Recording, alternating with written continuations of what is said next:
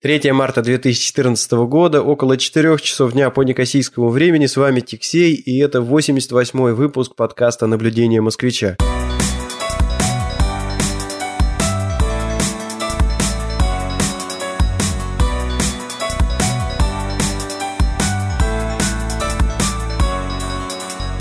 Фух, слава богу, вступление оттарабанил с четвертого раза и вроде бы без ошибок. Но, по крайней мере, больше его редактировать не буду. Сегодня мы вот так вот э, спонтанно собрались э, записаться и записываемся в таких достаточно тяжелых условиях. Вокруг бегают дети, но, кажется, я забаррикадировался неплохо в своей каморке и... попросил, значит, супругу сдерживать напор хотя бы там пару, пару, пару, не, ну пару часиков, наверное, нет, но часик она продержится. Вот, сегодня я не один, сегодня я с соведущим. Привет, Ловер, как дела? Привет, все нормально, все в порядке. Ну что ж, время у нас не так много, да, пока, пока значит, эти там бегут от канадской границы, да? Ага. Должны успеть наболтать выпуск. Ну, что, что, сегодня мы наметили поговорить о, о работе, и решили мы об этом поговорить неспроста, потому что, в общем-то, можно поставить... какой-то такой, ну, не, не, не поставить точку, да, а скорее подвести промежуточный итог в связи с тем, что вот, пожалуйста, у моего соведущего состоялся контракт, ну и можно сказать, что до какой-то степени вот это вот начальное вживание, оно, пожалуй, уже позади, да, сейчас уже пойдет больше какое-то такое отлаживание процессов, что ли, да? Ну... Во-первых, это всякие поздравления, да? Да, да, да, да, да, да. И мы надеемся на отклики наших слушателей прежде всего. Mm-hmm. А, ну, а констатация должна быть такая, что вот пятого июля прошлого года, две тысячи тринадцатого, этот эксперимент начался. Я приземлился в, в аэропорту Пирсон примерно месяц. У меня была такая туристическая программа, я посетил Ниагару, я посетил музей, и тут очень интересный музей науки. Ну, причем, так вот, если сравнивать, допустим, московский политехнический, он, конечно, очень бедный, торонтовский. Вот. Но что производит впечатление, это обалденный совершенно... Здесь кинотеатр сферический, то есть э, сделан экран и снят специальный фильм. И получается такая панорама. Вот. И сам фильм интересный мы посмотрели. Но вот э, это была туристическая такая программа. Э, про достопримечательности можно отдельный выпуск сделать. Но вот э, это все где-то месяц у нас заняло. Э, э, с восьмого августа... Я пошел на курсы, это восемь недель языковые курсы, совершенно бесплатные. Правительство вот, обеспечивает такую возможность Канады. Слушай, я ну вот их... так вот, положа руку на сердце, тот английский, ну понятно, что был у тебя какой-то английский, который э, ты взял с собой, когда приехал в Канаду, но вот этот вот английский, а был ли он достаточен для того, чтобы, ну я не знаю, спокойно общаться, понимать, что тебе говорят люди и, я не знаю, там какие-то документы заполнять, вот ты как считаешь? Нет, конечно, нет, конечно, и... Я такая стандартная жертва э, советской системы образования. И, и я только читал и переводил. Э, вот как учили э, в, в технических вузах. Э, читать и переводить. Э, то есть говорить и слушать. Э, то есть воспринимать речь на слух. Это у меня был полный ноль. Э, значит, вот я эту первую э, программу закончил чуть-чуть пораньше. По-моему, на две недели пораньше. И... перешел в другую программу, направленную на поиск как раз работы. Она шесть недель. Угу. Нет, восемь. Тоже восемь недель. Тоже восемь недель. То есть восемь недель первая программа, восемь недель вторая программа. Следующая программа, вот после поиска работы меня определили на практику, здесь это кооп называется, шесть недель коопа, и шесть недель коопа у меня закончились подписанием контракта. То есть вот у меня двадцать шестого... С той организацией, в которой ты проходил этот кооп, да? Да, где проходил кооп, я подписал контракт. Ну вот, кстати говоря, фактически... здесь, наверное, сделать надо ремарку. Я помню, как... Когда мы только-только-только обсуждали вот эти коопы, ты бросил такой комментарий, кто-то вам из преподавателей сказал, что, ребята, очень внимательно подходите к... Вы там составляли какой-то список, да, да компаний, да, да. в которых вы бы хотели работать, и вот кооп искали таким образом, чтобы вот он был... по этому списку или вообще просто... Ну, или... конечно, чтобы ничего попало было, а вот с таким прицелом остаться. Угу. И вот в этом каунсиле, который занимается ньюкамерами, как раз есть специальное подразделение, ну, там буквально человек пять занимается, вот, но действительно занимается. И у них статистика примерно такая, что где-то ну, почти семьдесят процентов студентов, которые попадают на кооп, они их студентами называют, остаются в этих компаниях и работают дальше. Угу. Из моей группы я могу сказать, вот в нашей группе сколько, тринадцать человек было, где-то порядка тринадцати человек. Я знаю, что вот два китайца, муж с женой, получили работу. Причем они, ребята, такие авиаторы. И, значит, муж в Бомбардье, то есть это ведущая фирма канадская, ну, известная фирма, можно посмотреть в интернете, в Бомбардье известно, там и снегоходы они делают, и самолеты делают. Ну, такой монстр. Я, честно говоря, когда... Вот так вот тут вот ездил отдыхать. Ну, такие курорты, там, как это вот Турция, Болгария. Uh-huh. Вот, вот в России, когда сидел, Бомбардье вообще было незаметно. А вот когда выезжал uh-huh. за рубеж, бросались в глаза вот эти водные мотоциклы, да, джетские, а, да, да, они да. вот Бомбардье все время были. Вот. Бомбардье это такой монстр, типа, ну не знаю, Хондой, может быть, даже побольше, потому что. Бомбардье тут на Канаду он один, Бомбардье. Угу. Ну и вот э, это слух, э, я точно не знаю, но был слух такой, что метрополитен московский заказал поезда новые у Бомбардье, угу. в частности.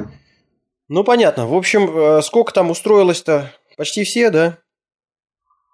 На кооп попали все. Угу. Э, вот после коопа у нас же мы в одно время все пошли. Закончился кооп, и ну вот я говорю, что вот я, еще двое китайцев устроились, все, они работают. И остальные, вот я встретил, случайно совершенно в автобусе встретил одну женщину молодую, она, значит, банковский работник.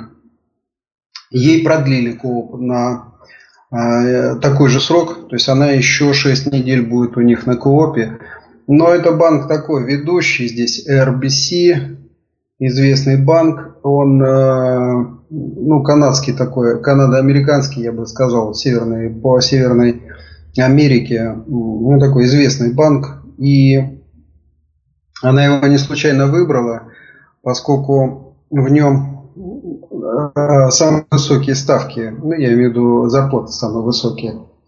Вот. Ну, а женщина, она с хорошим английским, то есть у нее родной язык английский, вот, поэтому она там на, нормально, она должна там в конце концов остаться, я думаю, что и толковая такая женщина.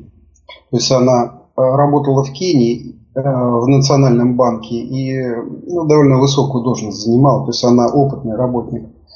Но вот про остальных я не знаю пока. Ну, то есть получилось, когда вы на этот кооп вышли, да, то есть как практика в институте, все там разлетелись кто куда и... Да, нет, нет, на самом деле здесь другая ситуация. Все пользуются LinkedIn, угу. И LinkedIn. Если что-то происходит, ты узнаешь об этом. А, статус, видишь, изменился, да? Да, да, да. И, конечно же, там поздравлялки всякие идут. Вот это такой момент приятный. Вот. Вот. И, значит, подводя вот итог вот этому пути, да, который я прошел. Ну вот я обсуждал тут с приятелем в Торонто, который живет.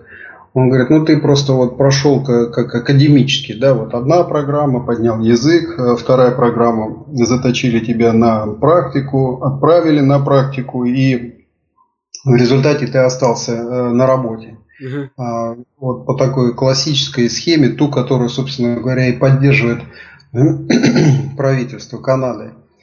А, вот. Слушай, ну, есть... на самом деле это очень приятно слушать, да, почему? Потому что вот а, лично у меня а, осталось какое-то такое непонимание, да, вот я а, поступил в институт а, и, в общем, пролез на бесплатное там это образование, и, по сути, государство оплачивало мое образование в России, да, вот я там пять лет, даже шесть лет я по магистратуре там пошел, значит, отучился, и вот он, я готовый специалист, бери там, ну, конечно, это сильно сказано, готовый специалист, но тем не менее, да, какой-то специалист, бери и там используй дальше, да.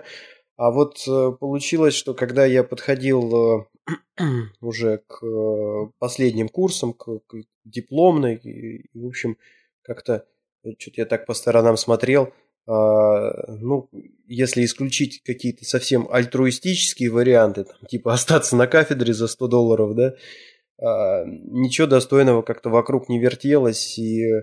По сути, значит, вот все вот эти деньги государства, они были выброшены, потому что я, ну, ушел совершенно в другую сферу, а потом вообще из страны уехал. Да? А тут видишь, как вот они, да? Ну, тут нужно внести поправку. Ты в каком году закончил институт? Я закончил институт в пятом или в шестом. В две тысячи пятом году. То есть ты тебе... А когда развалился Советский Союз? Ну, там, девяностые, фактически, да.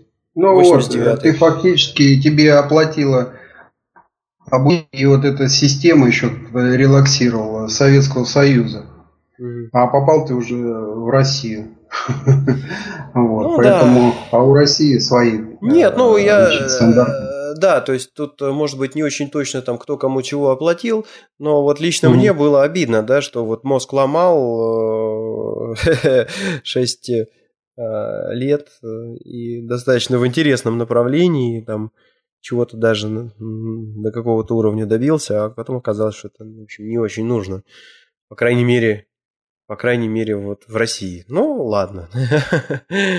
Вот, то есть там машина работает и... Более того, вот видишь, как у тебя получилось даже и на работу потом устроиться, да?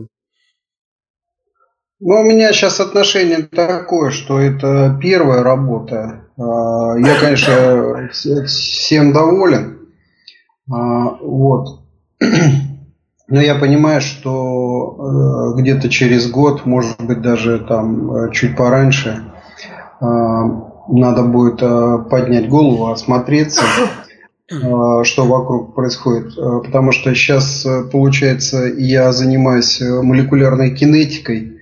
Вот, и э, меня конкретно, значит, э, нагружает методом Монте-Карло. Uh-huh. То есть э, вот такие. Эта вещь, э, она, конечно, очень интересная.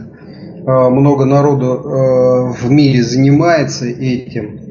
А подход у всех примерно такой. Значит, ну, берут какой-то частный случай, я имею в виду конкретно вот кристаллическую решетку, допустим, там, ну вот би си си, да, угу.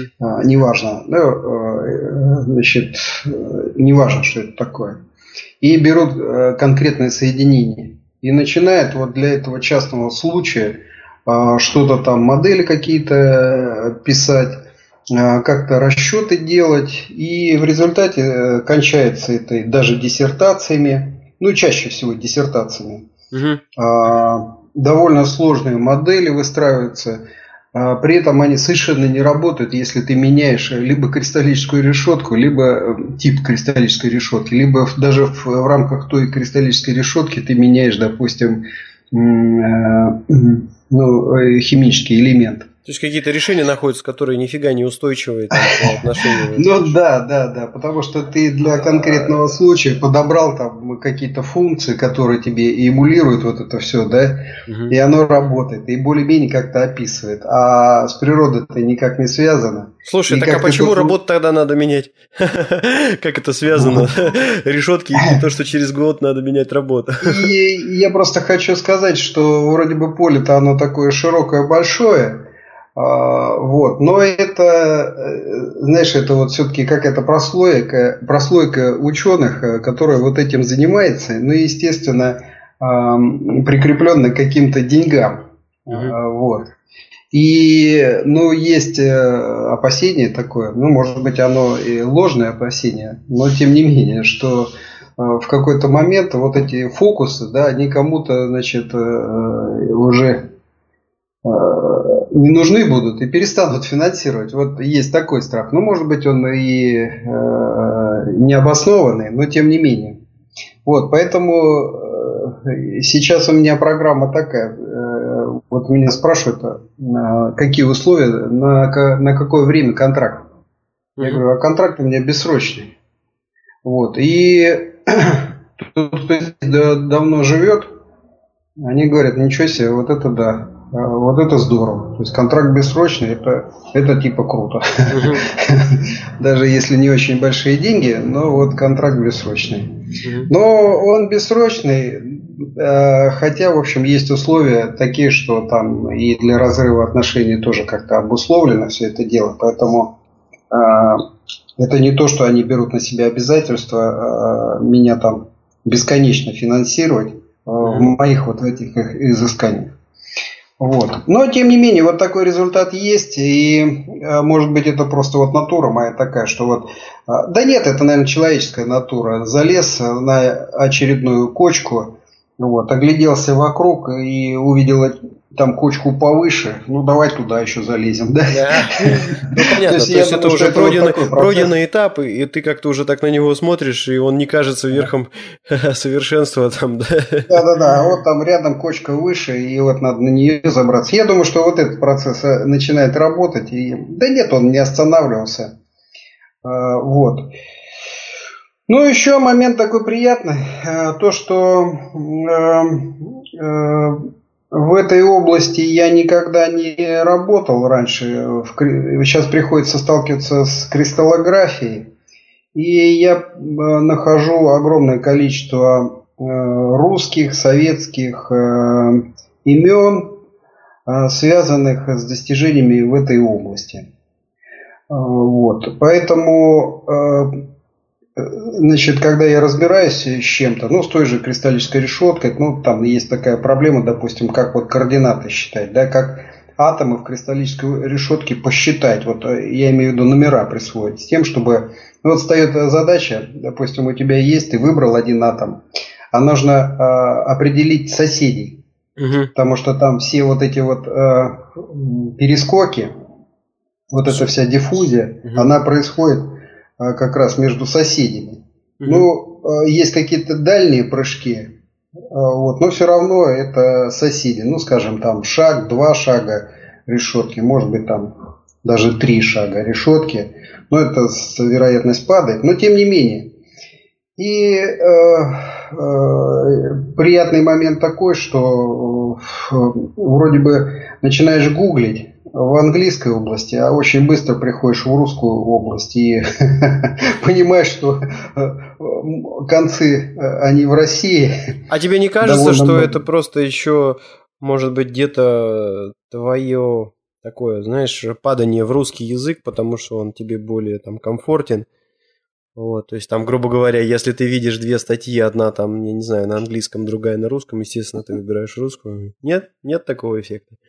Да, есть, конечно, есть, конечно, такой, но э, я же и в английскоязычных, э, англоязычных статьях я... На русских э, ссылки находишь, да? Да, там смотрю, вот Метод Вороной. Вороной, Вороной, Вороной. Думаю, кто такой Вороной? Ну, давай разбираться, кто такой Вороной. Угу. Потом там Федоров. Федоров, ага. Так как в эн ха эл играл, да, который... Не, не это. Вот, оказывается, русский такой, значит, он ученый, математик и кристаллографией много занимался. Вот. И, значит, в девятнадцатом году, вот я запомнил, он помер. То есть сразу после революции. Вот. Ну, слушай, ну чего, здорово, то есть, получается, сейчас у тебя есть уже а, контракт, начнешь получать какую-то зарплату, и, кстати, вот о ней. Раз в месяц платят, или как у них устроено? Раз в две недели. Mm-hmm. Это тут так формулируется, а на самом деле это дело э, привычное для нас. Ну, как в России живешь там? От аванса до получки, от получки до аванса. Ну, так и здесь, две не... раз в две недели. Ну, я тебе хочу сказать, что на Кипре раз в месяц. Вот, а раз... это как договоришься на самом деле. Угу. Понятно. Тут тоже бывает, и раз в месяц платят, и, я не знаю, если там у кого-то очень большая зарплата, может и раз в полгода получать. Да, бывают такие, что вообще я шучу, не платят. Я не знаю точно. Но я знаю, что и раз в месяц платят, и я знаю, что и понедельно платят. Угу. И...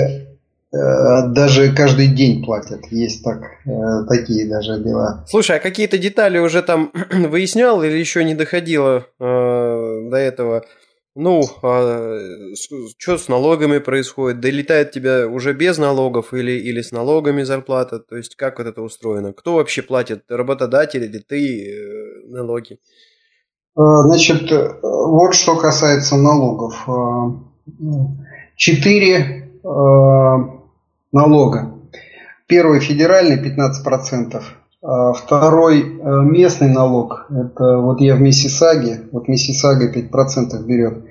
Ну, там они отличаются немножечко, но я такие округленные цифры даю. Угу. То есть вот двадцать процентов это уходит правительству, пятнадцать процентов федеральный налог и пять процентов местное правительство. А то есть Миссисага. Оно считается как? Вот там сто рублей получил, от ста пятнадцать и от ста пять, да? Вот сейчас я расскажу. И еще два налога. Первый налог идет это в пенсионный фонд. И второй – это э, страхование рабочего места. Оно называется Employee Insurance, э, если я э, правильно в, выговорил. Это что такое? Работу потерял, чтобы тебе компенсации какие-то платили? Да, именно так. И вот эти налоги, э, все вместе, они составляют э, чуть-чуть меньше двадцати, ну, можно считать двадцать семь процентов. Э, в Америке платят двадцать пять процентов. Ну а как, счит, как считается? Если то есть тебе ты просто сказали, берешь... там, допустим, твоя зарплата, допустим, сто долларов, да, угу. Ты на руки получишь минус двадцать семь процентов. А, вот понятно. Угу. Угу. А платится как ежемесячно? А, вот. Да, да, да. То есть с, оно каждого плат... платежа, угу. С каждого платежа ты получаешь распечатку, и ты видишь, что вот пятнадцать процентов ушло в федеральный налог, пять процентов ушло в местный налог. Потом, значит, вот это вот там пять процентов уходит а, в твой пенсионный фонд, угу. И остается там два с копеечками, ну там, там четыре с чем-то, да, вот эта пенсия, и ну, вместе где-то вот процентов семь получается, да. И последний налог, вот этот вот э, страха, страховой, да, угу. э, на случай потери работы, ну вот он тоже туда уходит, где-то там он процента два с половиной, что ли, три, вот где-то так. Слушай, а есть и... какие-то там минимальные суммы, которые не облагаются? А... Есть, есть минимальные суммы. А, значит, это считается... А... Ну, я сейчас лучше не буду в эти детали вдаваться, потому что я не очень их еще пока понимаю. Угу. Вот я понял, как э, вот эти вот налоги взимаются. И, значит, вот ежегодная декларация, которая подается, там, значит, э, вот целая наука, она не очень большая, с ней еще надо разобраться. Угу. Но э, вот идет как раз подбивка вот этих доходов-расходов и... Э, идея такая, что ты можешь зарабатывать там в нескольких местах, у тебя доход может пойти из разных мест, и вот если ты его потом сложишь, тут есть прогрессивная шкала, и вот в какую ты попадешь, там, в какой диапазон, угу. а, от этого зависит, какие у тебя налоги будут. И а если ты там меньше, то там что-то вернут, ну вот я сейчас не буду фантазировать, угу. а, вот этого пока достаточно. Я вот рассказал то, что я точно знаю, это вот эти двадцать семь процентов. Ну вот тут надо разобраться, потому что я расскажу, как оно mm-hmm. происходит на Кипре. На Кипре, в принципе, есть два способа, как ты можешь платить налоги. Способ первый, и он самый простой и понятный. В конце года, значит, ты идешь, показываешь все свои доходы. Дальше есть лесенка. Очень такая, ну, достаточно простая, да, что-то типа, я могу сейчас соврать про точные цифры, вот, но что-то типа того, что там первые двадцать тысяч твоего дохода не облагаются, вторые двадцать тысяч, там, допустим, десять процентов, третьи пятнадцать процентов, четвертые, там, двадцать процентов, и все, что свыше, там, допустим, тридцать процентов. Вот, то есть ты пришел в конце года, показал декларацию, вот все свои доходы вот так же в кучу сложил, тут я наработал, тут я подхалтурил, тут, значит, я квартиру сдал, вот, и с первых двадцати ничего не заплатил, со вторых там какой-то процент, если больше у тебя там еще было, еще какой-то процент, вот, заплатил в конце года. Это первый вариант. Второй вариант – это, значит, можешь на руки получать зарплату уже без налогов раз в месяц, и тогда, значит, работодатель высчитывает, сколько там налогов надо заплатить с каждой твоей зарплаты ежемесячно, чтобы в конце года получилась вот именно та цифра, которую ты должен заплатить, как если бы ты пришел, вот, ну, и все свои доходы сложил и рассчитал налоги, да. Вот. А в конце года, когда ты подаешь декларацию, ты просто вот говоришь, что вот я там в течение двенадцати месяцев заплатил уже столько-то налогов, у меня зарплата, значит, вот такая-то, поэтому доход был такой-то, расчет вот, ну, такой-то, да, вот столько-то я уже заплатил. Ну и разницу, если она возникает, ты либо доплачиваешь, либо государство тебе ее возвращает. Причем, что вот интересно, действительно возвращает, то есть, ну, у меня какая тут ситуация есть. Значит, работодатель платит за меня все эти налоги ежемесячно, и если бы ничего кроме этого не было бы, да, то, ну, я бы пришел бы и просто, значит, ну, ноль у меня был бы баланс по налогам, да, я бы получил свою декларацию и все. Но часть своих денег я, значит, откладываю, в общем, есть тут разные инвестиционные там программы, вот, которые позволяют, значит, ну как это, значит, если ты туда деньги какие-то отправляешь, то эти деньги вычитаются из твоих налогов. Таким образом, государство там стимулирует людей, например, страховать собственную жизнь, страховать здоровье или, я не знаю, делать какие-то вклады для детей. Вот, ну, я в такую программу вписался, я там по сто евро откладываю, значит, детям на обучение и страхую собственную жизнь. Поэтому в конце года, когда я прихожу вот в налоговую, да, у меня баланс не ноль, а вот я показываю, что еще я сам платил такие-такие-такие там страховки, инвестиционные программы, и мне государство возвращает, значит, вот часть налога, который я заплатил. Причем возвращает достаточно быстро, так, ну, в течение там месяца я получаю чек с денежкой, которую, ну, получается, переплатил.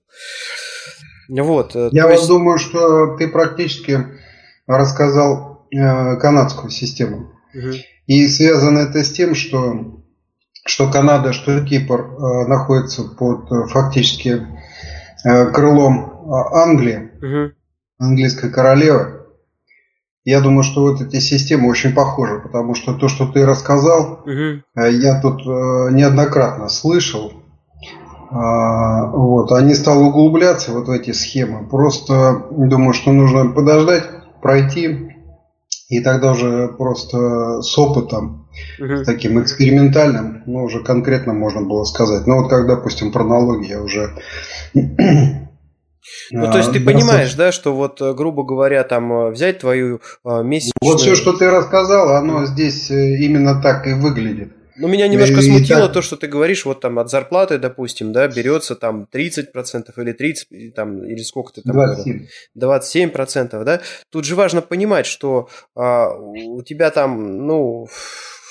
А поэтому ты раз в год и подаешь декларацию, угу. что у тебя там, допустим, еще какие-то доходы, или ты там страховки какие-то еще платишь из своей зарплаты. Вот, в, вот все, что ты рассказал... Оно тут абсолютно так же и действует. Ну, может, ты понимаешь, вот в чем тут вся фигня? Вот если бы у тебя просто двадцать семь там брались эти процентов от твоего дохода, все бы было бы просто, да? То есть у тебя в скобках стоит сумма твоих зарплат ежемесячных за год, и за скобками стоит двадцать семь процентов. Как угодно умножай, да? Хоть каждую зарплату умножай на двадцать семь, хоть там да, в да. конце года. Но у тебя есть этот, этот вот exemption, да? То есть...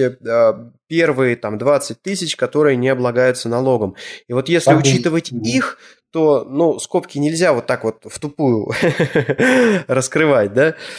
Там... Ну и что ты вернул? Да, что ты да, вернул? да, да. То есть у тебя на самом деле от каждой твоей месячной зарплаты берется а, несколько меньший процент, ну, потому что есть вот этот вот а, доход за год, который не облагается налогом. Ну, так я понимаю, в Канаде ну, тоже. Я есть. Поэтому не стал вот углубляться вот в эти дела, угу. а, потому что вот общая схема, то, что ты рассказал, она абсолютно, похоже, такая же здесь. Угу. Вот. Ну, может быть, за какими-то там мелкими деталями. Вот. Вот, но и я... сейчас она где-то, наверное, через год, может быть, через два она станет э, прозрачной. То есть нужно ее пройти разочек-два там. Вот. Ну, и многие тогда. что делают? Многие что делают, допустим? Вот почему контракторы... Вот положение контрактора здесь многие предпочитают. Да потому что если ты работаешь по контракту, то ты, тогда вот в эту вот налоговую часть, которая вот двадцать семь процентов, ты можешь залезть. И всякие расходы, связанные с публичным транспортом, с ресторанами, как представительские расходы. Вывести из-под налогов, как расходы поставить. Да, да, даже вплоть до того, что ты сделал ремонт в собственной квартире. Или там в доме, ты можешь писать на это дело. И тогда вот эта вот налогооблагаемая база, она там меньше будет. И ты, ну, ты влез вот в эти деньги, на себя побольше потратил. И вот это вот положение контрактора, ну, многих устраивает. Но она налагает определенные обязательства. То есть идея такая, что нужно очень четко вести значит, да, отчетность. И плюс где-то раз в год нужно либо самому а, вот, бабки подбивать. Слушай, подожди, а это получается делает. некий такой аналог нашего индивидуального предпринимателя, я так понимаю, контрактор, да? То есть ну, ты наверное. Я не представляю, как это в России там индивидуальные. Ну, я, я видел, что они все там индивидуалы, а вот как они там по отчетности, как они там... Я не думаю, что... в России легче. Я ну, думаю, что ну, здесь ну, да, давай я какую-то такую вот еще раз черту подведу под вот этой идеей. Да? Смотрите, если вы работаете наемным работником, вот, сотрудник mm-hmm. в компании, фишка в том, что mm-hmm. все ваши доходы так или иначе берутся для значит, вот, расчета налога. А если вы да. работаете как некий такой фрилансер, то есть у вас там появился заказ, вы его сделали и, ну, и получили деньги. Контракт. Да, в Канаде это называется контрактор. И преимущество mm-hmm. этого контрактора по отношению к обычному там, вот, найму, да, в том, что какие-то расходы можно поставить к вычету из суммы, облагаемой налогом. Да, абсолютно верно. Ну, единственное, на что ты еще там попадаешь, либо нужно, вот говорят, раз в год там, триста долларов заплатить бухгалтеру, который подготовит. Ну, то есть ты ведешь всю вот первичку, да, первичные документы, чеки собираешь там, и так далее. А потом, значит, раз в год нанимаешь бухгалтера, он это дело все считает и издает твою декларацию. Ну, чтобы там правильно посчитать, чтобы там не попасть там, на налоги и лишнее не списать. То есть тоже там есть какая-то наука, то есть вот это можно списывать, это нельзя списывать. Угу. Вот. Так что, ну, я думаю, что системы очень похожи, что Канада, что Кипр. Угу. Вот. Ну да, должно быть так. Ага.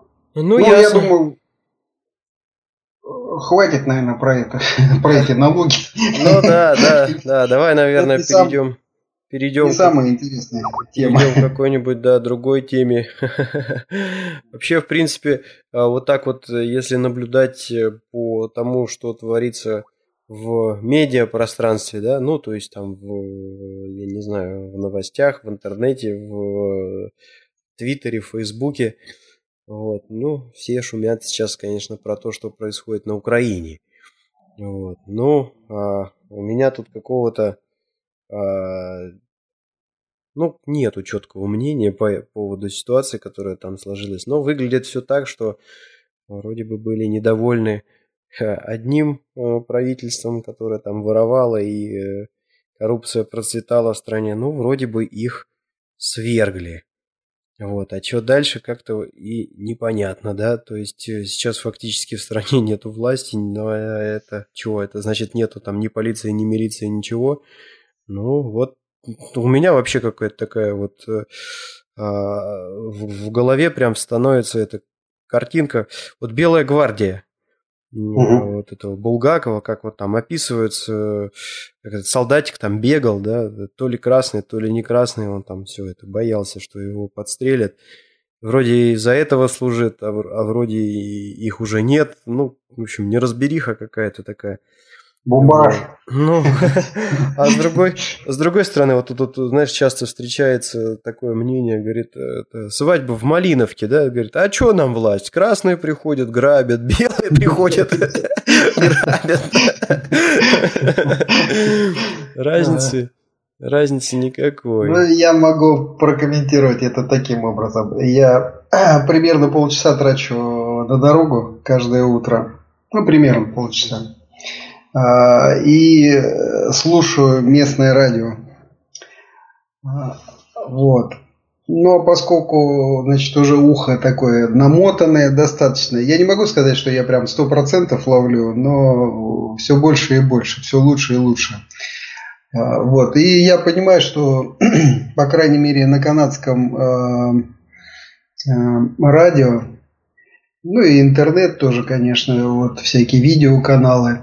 Их беспокоит Хохлостан, поскольку, наверное, поскольку, значит, ну, по ряду причин, по ряду причин. Одна из причин то, что, конечно, в Канаде огромная украинская диаспора, просто огромная. Кстати говоря, а... сегодня был очень забавный такой у меня инцидент. Я сидел с сыном. Ну, сколько мы там, четыре года, вот, и сидели с ним, значит, обсуждали э, такую тему, вот, страны и языки, да, в какой стране, на каком языке говорят, ага. Вот, э, ну, и там что-то Греция, греческий, Франция, Франция, французский, вот, все как так это вот более-менее понятно. Потом было вот д- д- два забавных э, момента. Первый, я ему говорю, а вот в Канаде на каком языке говорят? Он такой, на русском. Я говорю, почему? Ну, ну вот так. Потому что собеседник мой говорит по-русски по скайпу. Ничего не понимает по-английски. Потом, значит, говорю, а вот, а, а вот я говорю, а вот на Кипре на каком языке говорят? На русском говорят? Я говорю, ну как на русском там, а, а в садике? Он такой, да, говорит, вообще-то в садике говорят на английском. И говорит, еще бассейн говорит на греческом. Ну, в общем, так что... Новая страна, бассейн. Устами младенца, в общем-то, это вот истинно глаголит. В Канаде много украинского, да? Да. Чтобы вот эту тему продолжить, украинскую, я как-то, значит, изучал достопримечательности, ну, конкретно Торонто. Обнаружил семьдесят музеев, значит, это в самом городе Торонто и в ближайшем окружении. Чтобы понять вот эту цифру, там семьдесят, много это или мало, ну, можно вспомнить Лозанну в Швейцарии, на берегу Женевского озера, город небольшой, там, по-моему, ну, может, тысяча триста живет. так там двести пятьдесят э, музеев. Mm-hmm. Вот. Э, ну да ладно. Среди вот этих вот музеев э, торонтовских есть музей э, Тараса Шевченко. Ого. Вот. И я думаю, ну ничего себе, это самое. А как же он сюда попал и вообще, каким боком? Копал, копал интернет, гуглил, гуглил и понял, что он в Канаде-то не был. Я думаю, когда же он успел наследить? Вот. А время-то такое лихое было, там, значит, как раз вот эти и революции, там, и, ну, после революции, в общем, не слабое такое время. А здесь музей Тараса Шевченко. Ну, вот я думаю, что это вот просто украинцы, те, которые здесь проживают, вот они себе, значит, историю какую-то создают. И, ну, вот даже, видишь, этот самый, есть такой музей. Это я просто для иллюстрации, что Канаде, ну хотя бы вот по этому параметру, не безинтересно, что происходит э, на Украине. Угу. И, конечно, основная э, идея всех вот этих вот э, комментариев, всех вот этих э, значит, передач, которые я слушал, э, смотрел новостные всякие значит, выпуски, это э, брецание оружием России. То есть вот то, что Путин там сейчас какие-то учения, не связанные совершенно никак с событиями на Украине, затеял на границе с Украиной. Вот. Но, конечно, всех и беспокоит. Вот все, что я наслушал, все, что я начитал, я не могу сказать, что я проводил специальное какое-то исследование, но вот у меня мысли возникают две. Первая мысль, что это, конечно, наверное, политика Соединенных Штатов, то, что мы наблюдали в прошлом году на севере Африки. Но вполне возможно, это вот первая попытка под боком у России устроить вот такую бучу, вот такую цветную революцию на Украине. И понятно, что вот западенцы, которые сейчас там во главе, они давно там партизанят, mm-hmm. они давно, давно там, значит, в подполье. И с такой подпиткой снаружи, как тот же Хазбалла, да, если их лишить э, вот этой э, американской пуповины, но они тут же издуются. Я думаю, что примерно то же самое происходит и на Украине. Но это, конечно, догадки, но тем не менее. А вторая мысль, которая возникает по этому поводу, что, а может быть, э, э, может быть, Куперфильд, Куперфильд, да, это вот... Э, иллюзионист. Э, иллюзионист. Он там и в подметке Путину не годится. Вот у меня такая мысль появилась. Я сейчас попытаюсь объяснить. Значит, ну, беглый такой вот обзор показал, что за прошлый год, вот в конце года, ну, достаточно сказать, что вот пятнадцать миллиардов, по-моему, евро Россия вкачала в качестве кредитов на Украину, да? Угу. пятнадцать миллиардов, ну, по-моему, евро. Страшные деньги, да. Это только кредит дали.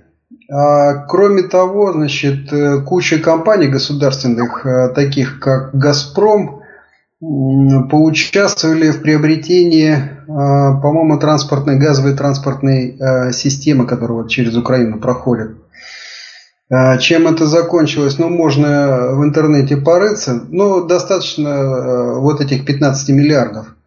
И вот сейчас при вот этом вот пшике, да, который состоялся на Украине, вот, об этих пятнадцати миллиардах как-то все и забыли. Ну, кстати говоря, вот в эту же тему я заброшу одно свое наблюдение, да, и, наверное, мы на этом закончим сегодняшний выпуск, потому что мы обещали тут детей сводить на мультик, и нам, конечно, пора уже бежать. А, а, ну, и с другой стороны, сорок минут мы все-таки наговорили, да? Так вот, значит, на Кипре, на Кипре по вот людям, судя по людям, которые работают в различных офшорных вот этих компаниях, ну не офшорных компаниях, а компаниях, которые предоставляют так называемые фидуциарные услуги, это услуги по регистрации компаний, открытию счетов, предоставлению всяких сервисов с этим связаны, значит, у них пошел бум. Украинские клиенты, украинские компании активно начали заказывать вот эти вот всякие офшорные, кипрские компании, открывать счета. То есть явно совершенно какие-то бабки сейчас из Украины очень активно растаскиваются. Ну вот эти пятнадцать миллиардов. Наверное, наверное, да. Они как-то вот и раздракониваются сейчас, поэтому, как говорится, в каждой шутке есть доля шутки.